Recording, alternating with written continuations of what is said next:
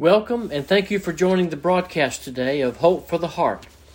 My name is William Rogers, bringing the message today out of the book of Revelation. And we are studying this book and going through it verse by verse. And it is proving to be a very exciting study. At least I hope that uh, if you've been following along, uh, you're getting a lot out of this. Uh, it's a tremendous challenge to be able to teach this book.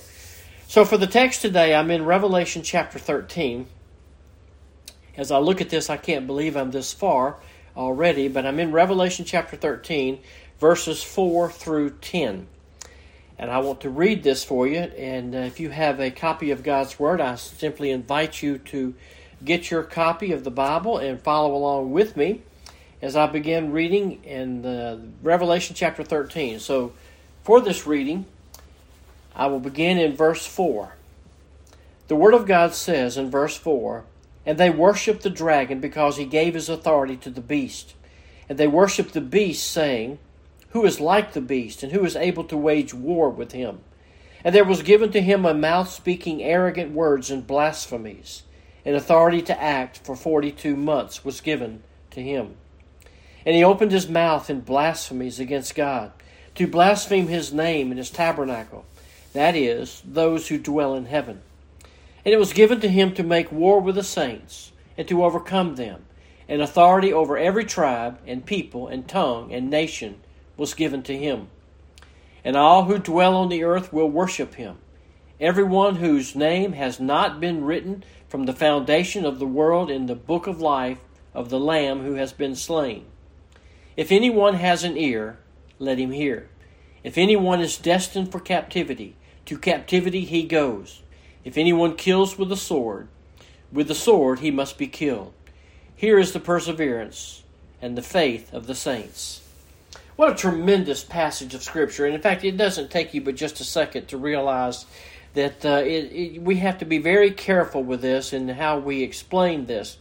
Uh, it, it's a tough thing to do. In fact, a lot of preachers and pastors just simply choose to stay away from the book of Revelation I'm just one of those that happens to believe that Revelation chapter 1 is true, that we, we can be blessed. I think it's in verse 3 that we are blessed to study and to obey these words and to heed these words.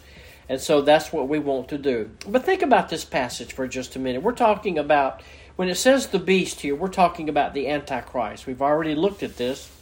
If you have not had a chance to go over some of these uh, passages or verses, uh, have not been following along that close, I invite you to go back and listen to at least the beginning of chapter 13, verse 1 and 2.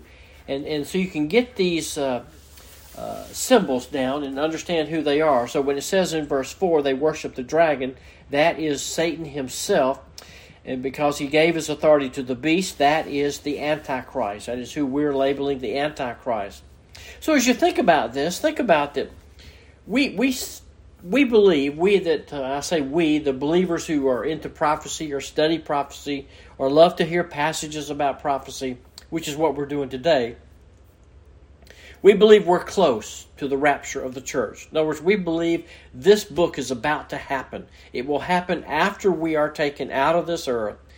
And to think about that, if we are really that close, somewhere in this world could already be this child born already alive, a child who whose name will be uh, known throughout the whole world, and he will be known by believers as the Antichrist.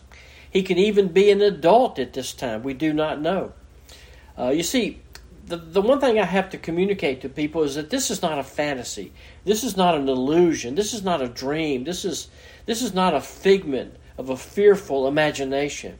This is not some theologian's uh, as one writer puts it, this is not some theologian's hallucination. This is divine promise.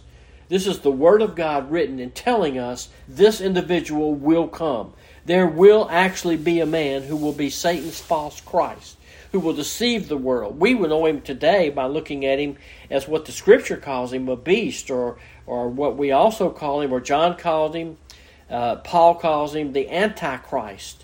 And so this Antichrist will deceive the whole world, pretending to be the world's Messiah, the world's deliverer, the world's Savior, the world's King, and even pretending to be the God of this world or God Himself. And so the whole world will accept him. And I know it's a tough thing to understand and to believe, but will the whole world really accept him? Will the whole world buy into all that he is offering? Will they follow him truly? Fall victim to his power is what's going to actually happen because they are going to follow him. He is going to be Satan's man, and his agenda is going to be to destroy the nation of Israel so that they cannot be saved, uh, so that they cannot receive the kingdom. His desire is to prevent their salvation, prevent the kingdom itself. He will fight against all who believe in that day and massacre them all over the world. What a what an amazing thing! You would think this sounds like uh, a fictitious story, but imagine one day this is going to be the headlines. He will attempt to take over the world on behalf of Satan, which is where he'll get his power. Um, and he is going to go after believers. That's that's one of the hardest things to understand. So I want to jump right into this and begin looking at this. So I've got just a very brief outline today that, that I can follow, and I want you to follow along if you can, or if you choose to. Number one, I want us to look at the worship uh, or the adoration. I mean, the adoration. Last week we called it worship, and that's really what we're looking at, but it doesn't fit my outline, so I want to call it adoration. Uh, the adoration is found in verse 4. I want to read it, just part of it. They worshiped the dragon. But that's based on verse 3 that says, And the whole earth was amazed and followed after the beast. So, this amazement, this adoration here is, is what we're looking at and his his adoration is is a, it's a really a fascination by the world that turns to worship. It's, it's one thing to follow a man; it's something else to assign him deity. It's one thing to follow this man, and then it's the second, uh, or a second thing would be to actually bow down to this man. And it says they actually worship the dragon because now remember that that's you can substitute Satan in here. They worship Satan because Satan gives his authority to the Antichrist. Well, do they know what they're doing? We we looked at this in part last week. We even titled last week's message "Worshiping the Antichrist." So if you haven't had a chance to hear that, go back and listen to that, and perhaps it will help you understand a little bit of this. Some of this will be repetitive. But they ask who is like the beast, who is able to wage war with him you see, this fascination with him is based on this that we called a what we called last week would be a fake resurrection. This fake resurrection is something that is uh, going to get the attention of the world and is it's going to cause these people to want to follow him. It's been suggested that you, it's hard to say really what that is in verse 3 but it says one of his heads was it had been slain and his fatal wound was healed and we looked at that in somewhat detail last week but it's i believe it's really a fake death or a fake resurrection uh, not something hard to imagine that this man could actually be killed and could fabricate some kind of an electronic man or robot kind of a man who could make the whole world believe he's still alive and i think that's going to be a very, very serious thought to give. Perhaps he does actually die. He doesn't come back.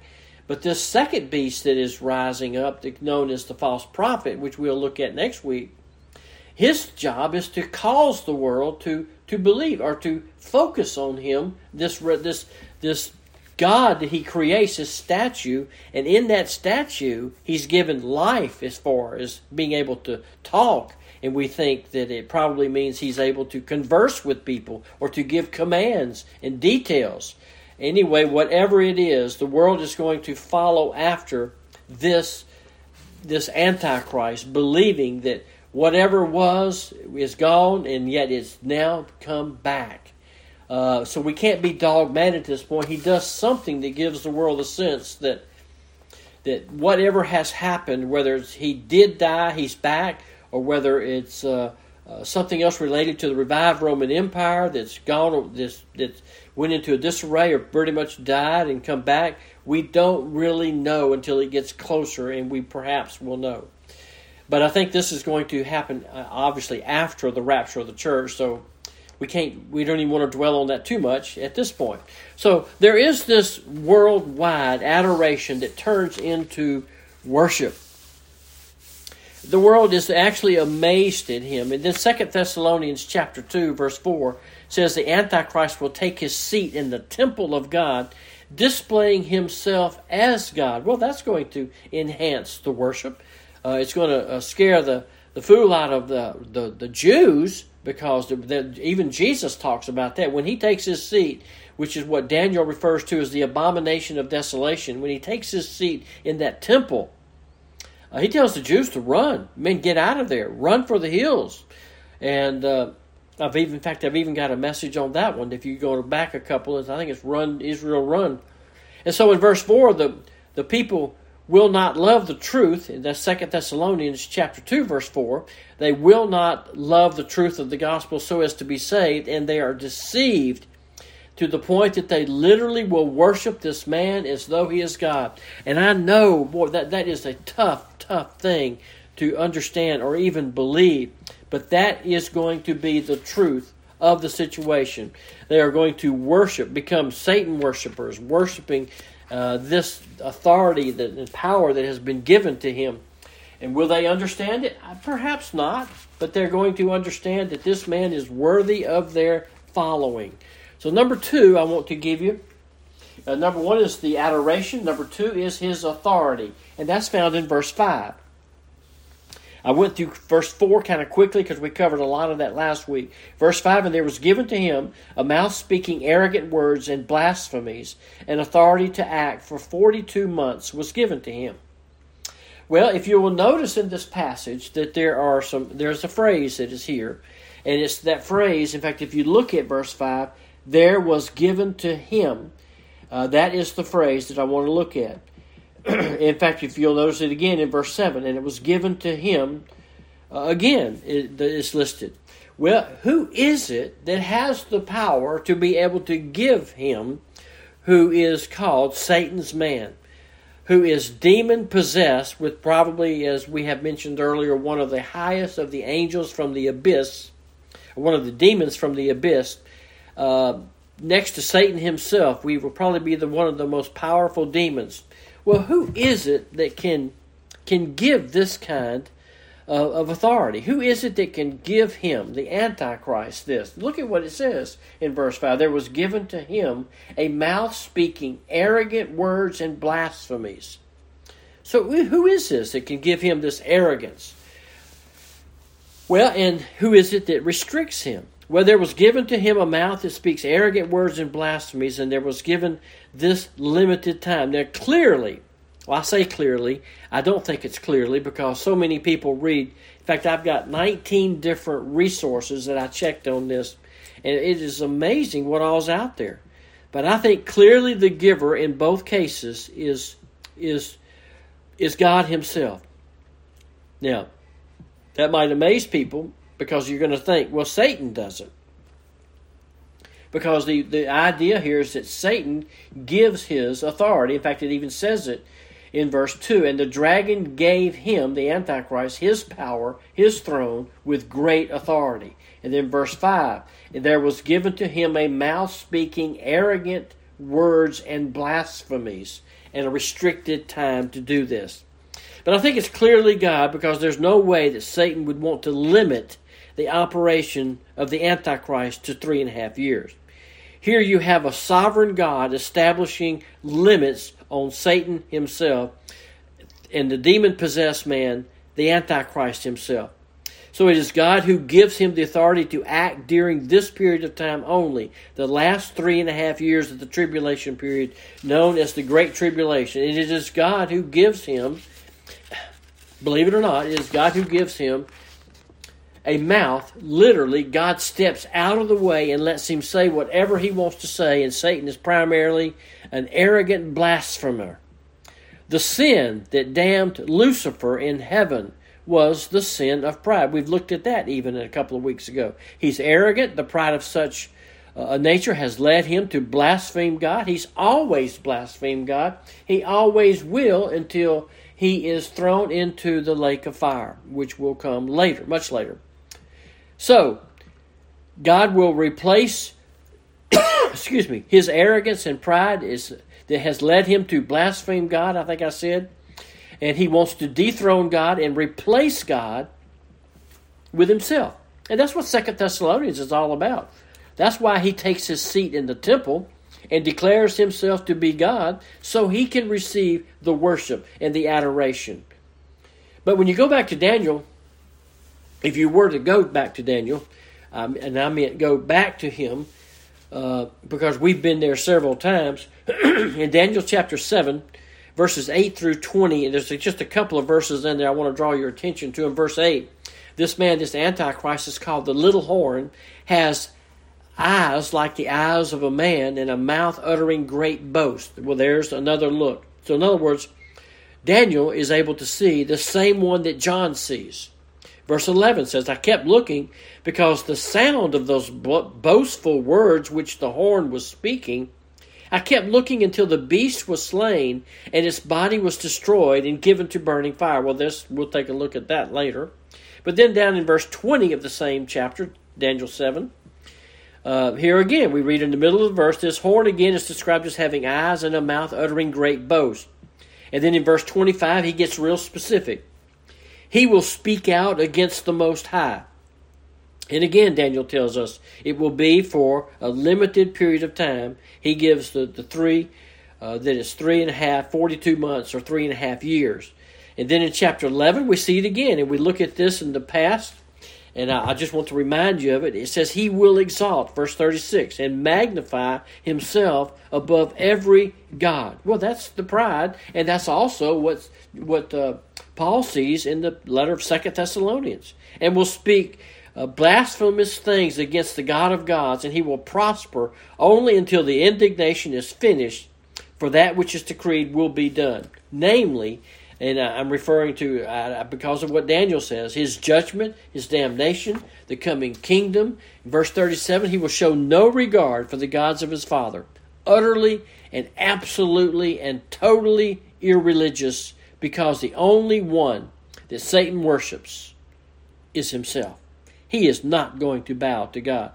He will show no regard for any other God end of verse 37 he will magnify himself above them all and that's what second thessalonians is really saying he is taking his seat in the temple displaying himself as being god so his arrogance is unequaled it is the arrogance of satan himself it is the arrogance that caused lucifer to be kicked out of heaven god allows him three and a half years of arrogant operation man this, this is going to be a, a tremendously strange, yet weird, yet fearful time on this earth. That period of time, as I noted, is, is uh, referenced a number of times in Daniel's prophecy as well as the book of Revelation. We saw it in Daniel chapter 11 and even in Daniel chapter 12. Now, all that's to say, blasphemy is not just something that's incidental I want you to understand that this blasphemy that he's talking about here in verse 5 is basically uh, the central focus of everything that he does and everything that he is. When he speaks, it is blasphemy, total disregard for God, setting himself up for God. This is the heart and the soul and the characteristic of the Antichrist operation. This is really, in a nutshell, who he is. It's not subtle, it's not covert. Once he gets into power, it's open, outrageous, and it is blatant blasphemy against God. Wanting to emphasize that in verse 6, he sees the vision. It says he opened his mouth in blasphemies against God to blaspheme his name. He literally, I think, identifies with the blaspheming world. Well, what do you mean by that? Well, I mean that the whole world's going to be blaspheming God. Uh, at least all the unbelievers will. I think I think we have to realize that by this time the world has felt all the the the, the all the terrible things of the the the uh, uh, wrath of God, the judgment of God. Took me a second to, to realize what I wanted to say. I get I kind of get wound up here so much. But he literally, I think, identifies with them because of what they are doing, and we see that Uh, so clearly, like for example, Revelation chapter 16, when the fourth bowl comes, men were scorched with fierce heat. And of course, we'll look at that later. They blasphemed the name of God, it says. And when the fifth angel poured out his bowl and the throne and his kingdom became dark, they gnawed their tongues with pain because of pain, and they blasphemed the God of heaven. So this Antichrist literally rules a world of blasphemers. So no wonder he's blaspheming. That's, they've gotten good training. They know just how to do it. They know just what to say because their leader has been doing it and they are simply copying him. It's really amazing thing. These blasphemers have been so trained that verse 6 says they blaspheme against God to blaspheme his name. This is who he is. Uh, it is a summation of all of his attributes. They blaspheme God. They blaspheme. Look at what it says. They blaspheme his attributes, uh, his characteristics. They will blaspheme his tabernacle, it says in verse 5. Or actually, verse. Uh, open his mouth. Yeah, no, verse 6. They will blaspheme the, the name and his tabernacle, that is, those who dwell in heaven. Uh, that's heaven. Uh, this is those who dwell in heaven, that's blaspheming God's character, God's abode. They will blaspheme everybody who dwells there with him. So he's even going to be blaspheming us in heaven from the earth. This is literally a, a, a man who is uh, out of control, but yet he's ruling the world. He's going to blaspheme. If these folks, these angels, those redeemed and glorified saints who are before the throne serving him day and night in the temple, uh, there were, it says they will hunger no more, thirst no more. Uh, those whose whose sun beat down on them once they get to heaven, and the angels as well. He will lead the whole population of the earth blaspheming him, blaspheming God, and that is a, a, a actually a, an amazing thing to even think that, that he's going to win or that he can influence. He can't. So that being said, that's uh, number one was his adoration. Number two is his authority. But then number three, I want you to see his activity in these verses. His activity. His activity begins in verse 7. And uh, this is a, a frightening thing to, to, to, read, and it's hard to even cover it, but we, we have to cover it. Uh, look at verse 7. We move into his activity, and it was given to him again by God who never relinquishes his sovereignty. It was given to him to, here it is, to make war with the saints. Now remember, the church is gone. But there are people being saved. There are lots of people being saved during the tribulation period. I know someone contacted me and said, Boy, that was the relief because if for some reason they missed the rapture, they have another chance to be saved. Well, I could give you a couple verses on that one, but uh, they may or may not. But it says to make war with the saints and to overcome them with authority over every tribe and people and tongue and nation was given to him. He will rule the world, and his particular object of this venom or this blasphemy is going to be the saints. So, uh, number uh, three, his activity on the outline here. We're looking at number one on that, under that, and that will be his blasphemy. Is going to be or the object of his blasphemy is going to be the saints. Well, the the saints, uh, boy, I tell you what. When you look at this, Daniel chapter seven again says in verse twenty five. It says, and the, here's a powerful verse. Remember, the, there were there's going to be Christians living and hearing this man's blasphemies. They're going to know who this leader is. They're going to be probably fear of their life over this leader because he's coming after them. But look at what Daniel, if you have a chance, just make note of these verses. Daniel 7 25. It says this in Daniel He, the Antichrist, will wear out the saints of the highest one. These are believers, these are worshipers of God. He'll go after them, he'll wear them out, he will destroy them. What a powerful verse that is. It's a frightening verse, but it is a real verse that God is going to allow him this. Now, that that's a, a hard thing to understand, but in, in, Dan, in Daniel chapter 9, verse 27, in the middle of the week, he stops the sacrifice of the grain offering, which Israel is carrying on, and abominates and desolates the temple, and I think that really kicks off the middle point of the tribulation period. But this hatred and this fury against the saints in his murderous intent. Daniel 11 says he will honor a God of fortresses. That means a God of might, a God of power, a God of force. He will be a great soldier and he will command a great army. Y'all, we're talking about a man who is uh, soon to be on the center stage of the world, leading the world and making decisions for the world. Jesus warned about this in Matthew 24 when he talks about the abomination of, of desolation.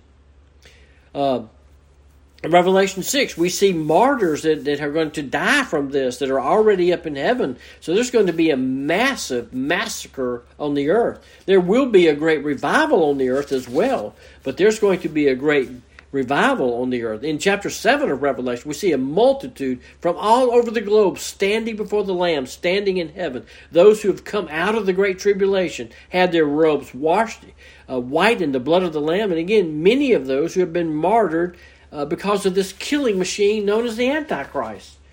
It's a horrible thing to think about that. But they will wage war. Uh, these will wage war against the Lamb, that is, the allies and adversary of the beast himself. They will overcome them because he is Lord of lords and King of kings. Uh, but the Antichrist will lead a worldwide slaughter. This is the point here a slaughter of believers. You say, wow, how can that happen? Well, imagine being a believer during that time. You're going to see how it's going to happen, and you're going to see how the world's going to believe that and follow that. I should say a worldwide slaughter of believers as well as attempting to wipe out all of the Jews. The Antichrist will be so vicious, he he would even kill his own. We're going to see that in chapter 17. But uh, there's a note here, and I want to get into this before we get too long, and I can't cover it. There's a note back in chapter 13. It says, "Given him uh, the power and authority to make war with the saints and to overcome them." So number one is the object, which is the saints, but two is overcome them. Now listen carefully. He does not have the power to destroy their faith. He only has the power to take their life, to kill them physically. And that's important to note. There is nothing that can destroy their faith. It's this is true. Nothing, no principality, no power. Romans 8 says, nothing that is, is it's not a question of the Antichrist destroying their faith. The faith that God gives us is a is a real faith. It's a lasting faith. It's a persevering faith. It's a permanent faith. We are more than conquerors, Romans says, but he will overcome them in the physical realm and take their life. And beyond that killing activity in verse 7, he has the authority over every tribe, people, tongue, nation, and there is a phrase here that refers to the whole of the unregenerate population. So I want to look at this uh, by looking at uh, his activity. Yeah, it's going to go into murderous rampage of of a uh, object of his blasphemy is go after the saints and Israel. But there's a scope to this. We see this in, in this scope. In fact, it says it. All who dwell on the earth, in fact, it says in verse 8, all who dwell on the earth will worship him. Boy, it doesn't get any clearer than that. I want you to hear this carefully everyone whose name has not been written from the foundation of the world in the Lamb's book of life. So, who is that? Who does not have their name written in the Lamb's book of life? Well, unbelievers don't. But who has their name written in the Lamb's book of life? All believers. All of them. So, at the point of when this happens, there may be some out there that are, are believers. And there may be some that are yet to be believers, but they will be believers because their name has been written in the Lamb's Book of Life from the foundation of the world. Now, I want you to catch that. Uh, boy, there is a mixed bag of opinion about what this says, but it says, All who dwell on the earth will worship him. That is, everyone whose name has not been written in the Lamb's Book of Life. So, as a believer today, if you're hearing this message, when you were saved, was that when your name was entered into the Lamb's Book of Life? No, it was not. It was in the Lamb's Book of Life before you were ever born. This says it was there before the foundations of the earth, and I believe that means before the earth was created. I know there's people who don't agree with that. I don't know how they don't agree with that, but that's just what it says. This verse says, Those whose names are not written in the Lamb's book of life will worship the Antichrist. Everyone on the whole planet, but, and here's the word I know that people are going to frown at everyone but the very elect of God. all who dwell on the earth will worship him, is what verse 4 essentially says they will worship the dragon, they worship the beast. 2 Thessalonians 2.10 says it this way with all the deception of wickedness for those who perish because they did not receive the love of the truth so as to be saved. There was the rejectors or the unbelievers. It doesn't say, notice it doesn't say the non elect, it says those who wouldn't believe. That's always there to balance off the phrase the elect. Those who are saved are the elect, those who are lost are those who don't believe. Unbelief damns and faith saves. The saints is what we're talking about here. There's a limiting factor in verse 8. In other words, the saints are not going to bow down and worship him. They're just not going to do it. In fact, we're going to see this again in chapter, uh, the same chapter, beginning when the uh, false, uh, the the false prophet comes on, on the scene. The elect won't. They won't. This is a great statement about the elect. Believers are identified in this way in the book of Revelation as those whose names have been written before the foundations of the earth. Folks, I know that people reject this, and I know why. That they want to reject it because the flesh wants to think that, that we had a part in our salvation. And we did in the sense that we received the gift that God has given to us of repentance. We didn't just repent one day because we wised up. We just suddenly realized, hey, I, I got to get smart with this and repent. No, that's not what happened.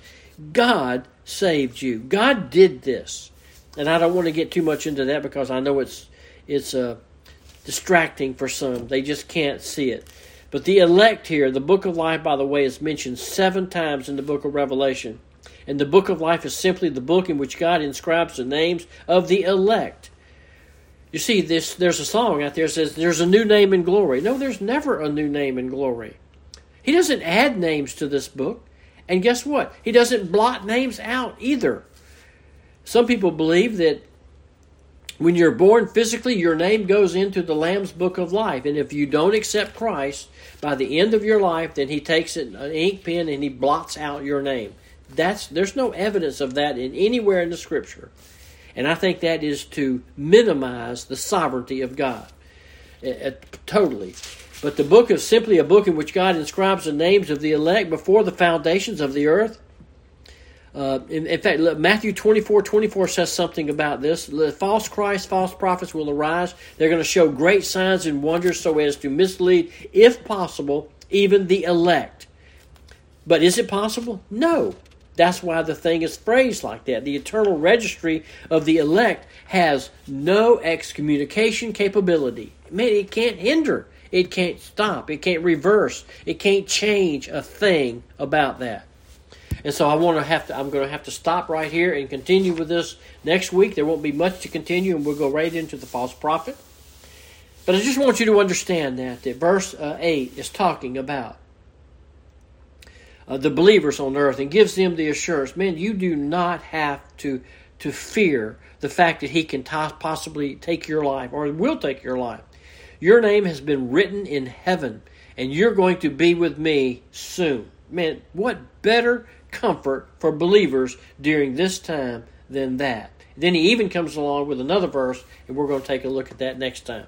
So for now, this is William Rogers, and I thank you so much for listening to this broadcast of Hope for the Heart and our study of the book of Revelation. Continue reading and studying, and be aware that, boy, the time, signs of the times are here.